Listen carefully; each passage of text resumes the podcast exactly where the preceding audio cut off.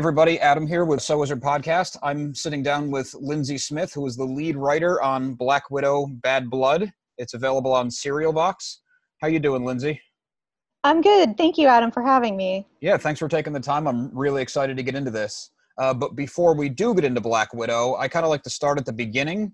Um, what was your introduction or your path into storytelling and creative writing? Um, I was always the kid who was uh, writing in her notebook in class before, um, or rather, when I should have been paying attention. um, okay. So I just uh, always has been my passion. Um, I I wrote a couple of young adult novels, um, and that's when I actually after those were first published is when I met up with um, the head of Serial Box. So they were just starting out as a company, and I was the ended up being the showrunner and lead writer on one of their launch titles, The Witch Who Came In from the Cold. Um, so I've been working with Serial Box pretty much from the beginning. Um, I've worked on this is my third uh, Serial Box serial with them. Oh, that was a uh, a nice break in the beginning. Yeah, it was fantastic, um, and I've really enjoyed just the whole process of working with them um, well, just getting to work with so many different creative people, um, creating neat new stories that you can't really tell just on your own. What were the uh, YA novels that you did? Uh, my first novel was Sekret, um, and its sequel, Skandal. Um, those were historical um, sci-fi about psychic Russian spies, teenagers who were being forced to spy for the KGB with their psychic powers. Oh, so Black Widow's right in your wheelhouse. Yeah, absolutely. um, my background is in Soviet history, so yeah. Oh wow, okay. Uh, so when you're writing a story, whether it's with your team with Serial Box or on your own with your YA novels, what's your favorite part to get into? Um, gosh, it's always my favorite parts are always the ones that I'm not currently working on. I kind of romanticize about the other parts of the process, but um, I think ultimately drafting that, laying down that first draft, it's kind of terrifying, but also really freeing because you know it doesn't have to be perfect and you can come back and clean it up afterward. Um, so you kind of can just do whatever you want there and um, try not to stress too much about what the editing process will be like on it. Okay, that's cool. You do all your own editing, well, at least for your first couple drafts? Yeah, definitely. Um, I probably go through at least uh, two or three drafts before anybody else gets a look at it. Oh, okay. Um, so you mentioned that pretty early on you got um, not teamed up with. Uh, you started working for Serial Box when they were just starting. What was that process like? Because they were kind of forging new territory by bringing back the radio drama. Yeah, it was really fascinating. Um, but it made perfect sense, you know, and this was, um, I think, like around 2014, 2015. And um, there were, was just this great opportunity to tell like episodic storytelling. I really loved the appeal of that because I mean, I love binge watching TV shows. I love reading um, web comics that are serialized and so on. And um, being able to tell that with other creative people and the way that we were all able to come together in the writer's room. Um, and see, I'd never been in a writer's room type experience like that before. So seeing how the creative process um, works out when it's you and three or four other writers all with these different ideas um, that your strengths really end up kind of bolstering each other as you're hashing out the story. And they come up with these amazing things that you wouldn't have thought of otherwise. Um, it's really fun to see how that works. That is a cool process and i, I did want to uh, ask more about that. So um, since you brought it up um, when you started with serial box did you start as a lead writer? Because you were kind of one of the first ones through the gate um, they had brought me on, I think, because of my background with uh, Cold War history in Russia, and um, in part because that's what the project was that we were working on, the witch who came in from the cold. So I ended up developing um, developing that concept with Max Gladstone because um, it's a Cold War spy serial, only with the added element of witches and magic and the occult happening underneath the surface. Um, so it was pretty. It was a pretty natural project for me to work on and I ultimately came into the showrunner lead writer role because I was the one who fleshed out um, what we call our series Bible, which was where we charted out like here's how the magic system works, here who the key players are. This is kind of the format that we want to follow along, um, and that's this nice little manual that we were able to ha- hand to all of the writers that we brought on board. Oh, that sounds really interesting. So you got to do all the world building up front and kind of establish the rules. Yeah, and it was so nice to have that to refer back to, um, even if we did end up changing some of the things. And then that's the kind of the lead writer role on the front end, and then the back end is once everyone's turned in their episode drafts, is kind of going through it all and making sure it still fits the arc that we were wanting, um, that the continuity is still there and everything. So, as the lead writer and showrunner, you're also something of an editor where you have to make sure it's a unified voice. Is that the right impression? Yeah, yeah. It's kind of a little bit edit- editorial, more kind of directorial is um, the way I see it because I don't really get into the nitty gritty line editing as much, um, though I do a little bit of that. It's but it's more kind of making sure that we're following the vision that we had laid out in the writers' room. That's really cool. It sounds like a uh, a huge job to take on. Yeah, it can be a little time intensive, but it's really really fun.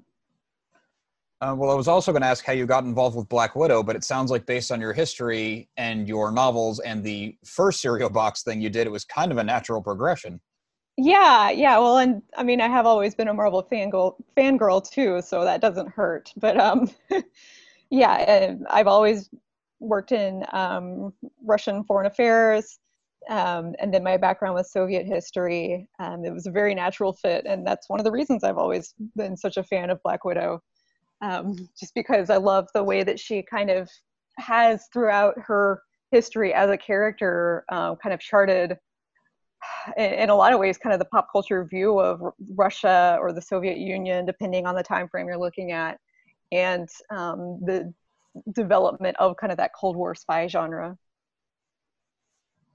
How did you um, not how did you get involved because obviously you're working with Serial Box and they knew you would have it but was it like hey we might be doing a black widow series or hey we have an agreement with marvel what would you like to do? And you said that one's the one for me? Or did they say hey we have black widow would you like to? Um, just because i've been working with them pretty much from the beginning i still have you know a decent uh, friendship relationship with the one of the co-founders of the company. And he he knew what a huge marvel fangirl i was. So the moment that they were in talks he said just in case this happens to pan out, Lindsay, just let me know what you would kind of be thinking potentially, maybe, if this happened to work out. Don't get your hopes up. like, okay, I'm, I'm not going to get my hopes up, but I'm going to get really excited. so, so you were on yeah. board before there was something to get on board with. yeah, yeah. I'm, and Black Widow was absolutely my number one pick for that. That's really cool. Um, well, being such a long term fan and with Black Widow maybe being at the height of her all-time popularity with the insane success of the uh, Marvel movies. Was there an intimidation factor stepping into that? Oh, absolutely, and um, especially because in the MCU, you know, prior to Captain Marvel coming out, there really wasn't any lead female characters aside from Black Widow. Um, and we wanted to really be sure that we did her justice um, because she means so much to so many people, especially a lot of girls and a lot of women. Um, and we wanted to honor her legacy, um, but also take her um, slightly in a new direction because she rarely does get written by a female team. Um, and we were able, lucky enough to put together an all-female team for this. Um, Box really trusted us in.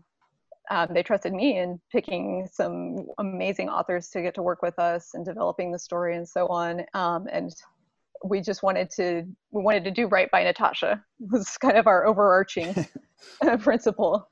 That makes a lot of sense, and it, it seems to me that there's been fan clamoring for a Black Widow standalone movie for years before they finally announced it.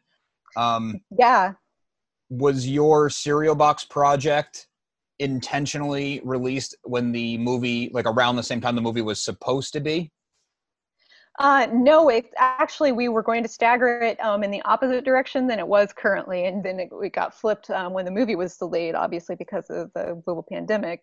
Um, they said, "Well, we have this opening now because we can't do the theater release. Do you guys want to bump up your release date?" And we said, "Oh, that sounds terrifying, but let's do it." Did that change your uh, your workflow a lot? Like you had to really hunker down? There, there's a bit of a crunch, yeah, but it all worked out in the end, and I'm really, really happy with the way everything's turned out. Um, mostly, I'm really appreciative that our wonderful um, audio narrator, Sarah Natochenny, was able to accommodate us in her schedule with the increased production speed.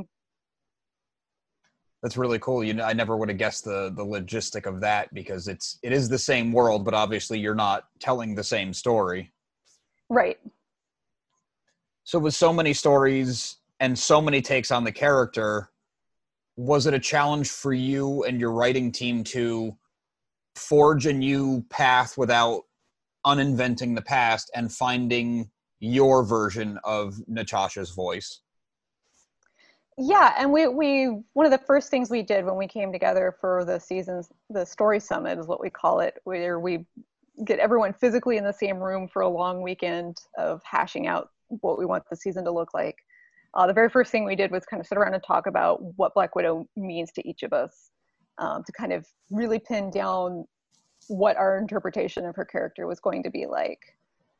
Um, but one of the great things too with the format that we have with Serial Box is because in comics and in movies, you don't really get that internal um, voice the same way that you can in prose. Um, so being able to get inside Natasha's head and literally hear her thoughts and how she's planning out what she's doing in the moment and so on, um, that was a new avenue that really hasn't gotten explored with her character before in prose. Um, so we kind of got to forge that ground for ourselves. Like, what does Natasha sound like once she's inside her own head? How does she think things through, and so on? That is a very cool angle to take, especially with a character who's in some ways leading like a double life. Exactly. Yeah. Yeah, and um, kind of getting to go inside her head for the thought process as she's going through um, through some sort of espionage plan. Um, you know, whether she's infiltrating infiltrating a secure area or um, trying to get information out of somebody or whatever the case may be, we get to see kind of her side of what she's playing at. So that's really fun. Before you did uh, this project, what was your favorite Black Widow or Natasha Romanoff story arc? Ooh, Oh, that's tough. Or is that um, a loaded um, question? yeah, that is. I do. I really love all the arcs in the comics of her um, with Winter Soldier. Um, those definitely have to be some of my favorites. But um, yeah, they're they're all really phenomenal. I love all of the Natasha stories, pretty much. Was it your choice to include Winter Soldier into this series? I definitely pitched for it, yeah, because um, another favorite character of mine, and I think the way that they play off of each other in terms of um, kind of these two sides of what it was like um, working for the KGB, Hydra, and the Red Room. Um, they kind of really show a really interesting approach to it. And then looking at Natasha, who, even though she didn't necessarily have a choice to go into it, she still kind of was in control of her own person to some extent, whereas um, the Winter Soldier had absolutely no choice in anything and doesn't barely even remembers his, his time as a brainwashed super soldier. Um, so getting to play them off of each other and kind of that shared past for them too gave us a lot of really interesting character moments to play with. This is a little bit out of order, but I was just thinking going back to the beginning, it sounds like you started writing pretty early on in your professional career, but you also have a history in, you know, Cold War history and everything. What came first? Oh gosh, um, that's hard to say. I think I started studying Russian as a language in school, like uh, in sixth grade or so on. I was very fortunate to have that opportunity. Um, so yeah, probably around the same time. I've always really been interested, particularly in Russian history and language and culture. That's cool. I was just curious because it's very specific. Yeah, no, I know it is. it's, it's it's cool. It's interesting, and now you have this whole, you know, uh, quiver of story ideas that not everybody's walking around with. Right. Yeah, and um, I mean that's definitely my passion. Not everything I write has to do with the Cold War, amazingly, but um, definitely my favorite thing to go back to. And there's so many unexplored stories there. That's very cool. So Black Widow, uh, Bad Blood is currently available on Serial Box. I believe it launched late April. Yep, that's correct. And it's coming out week to week.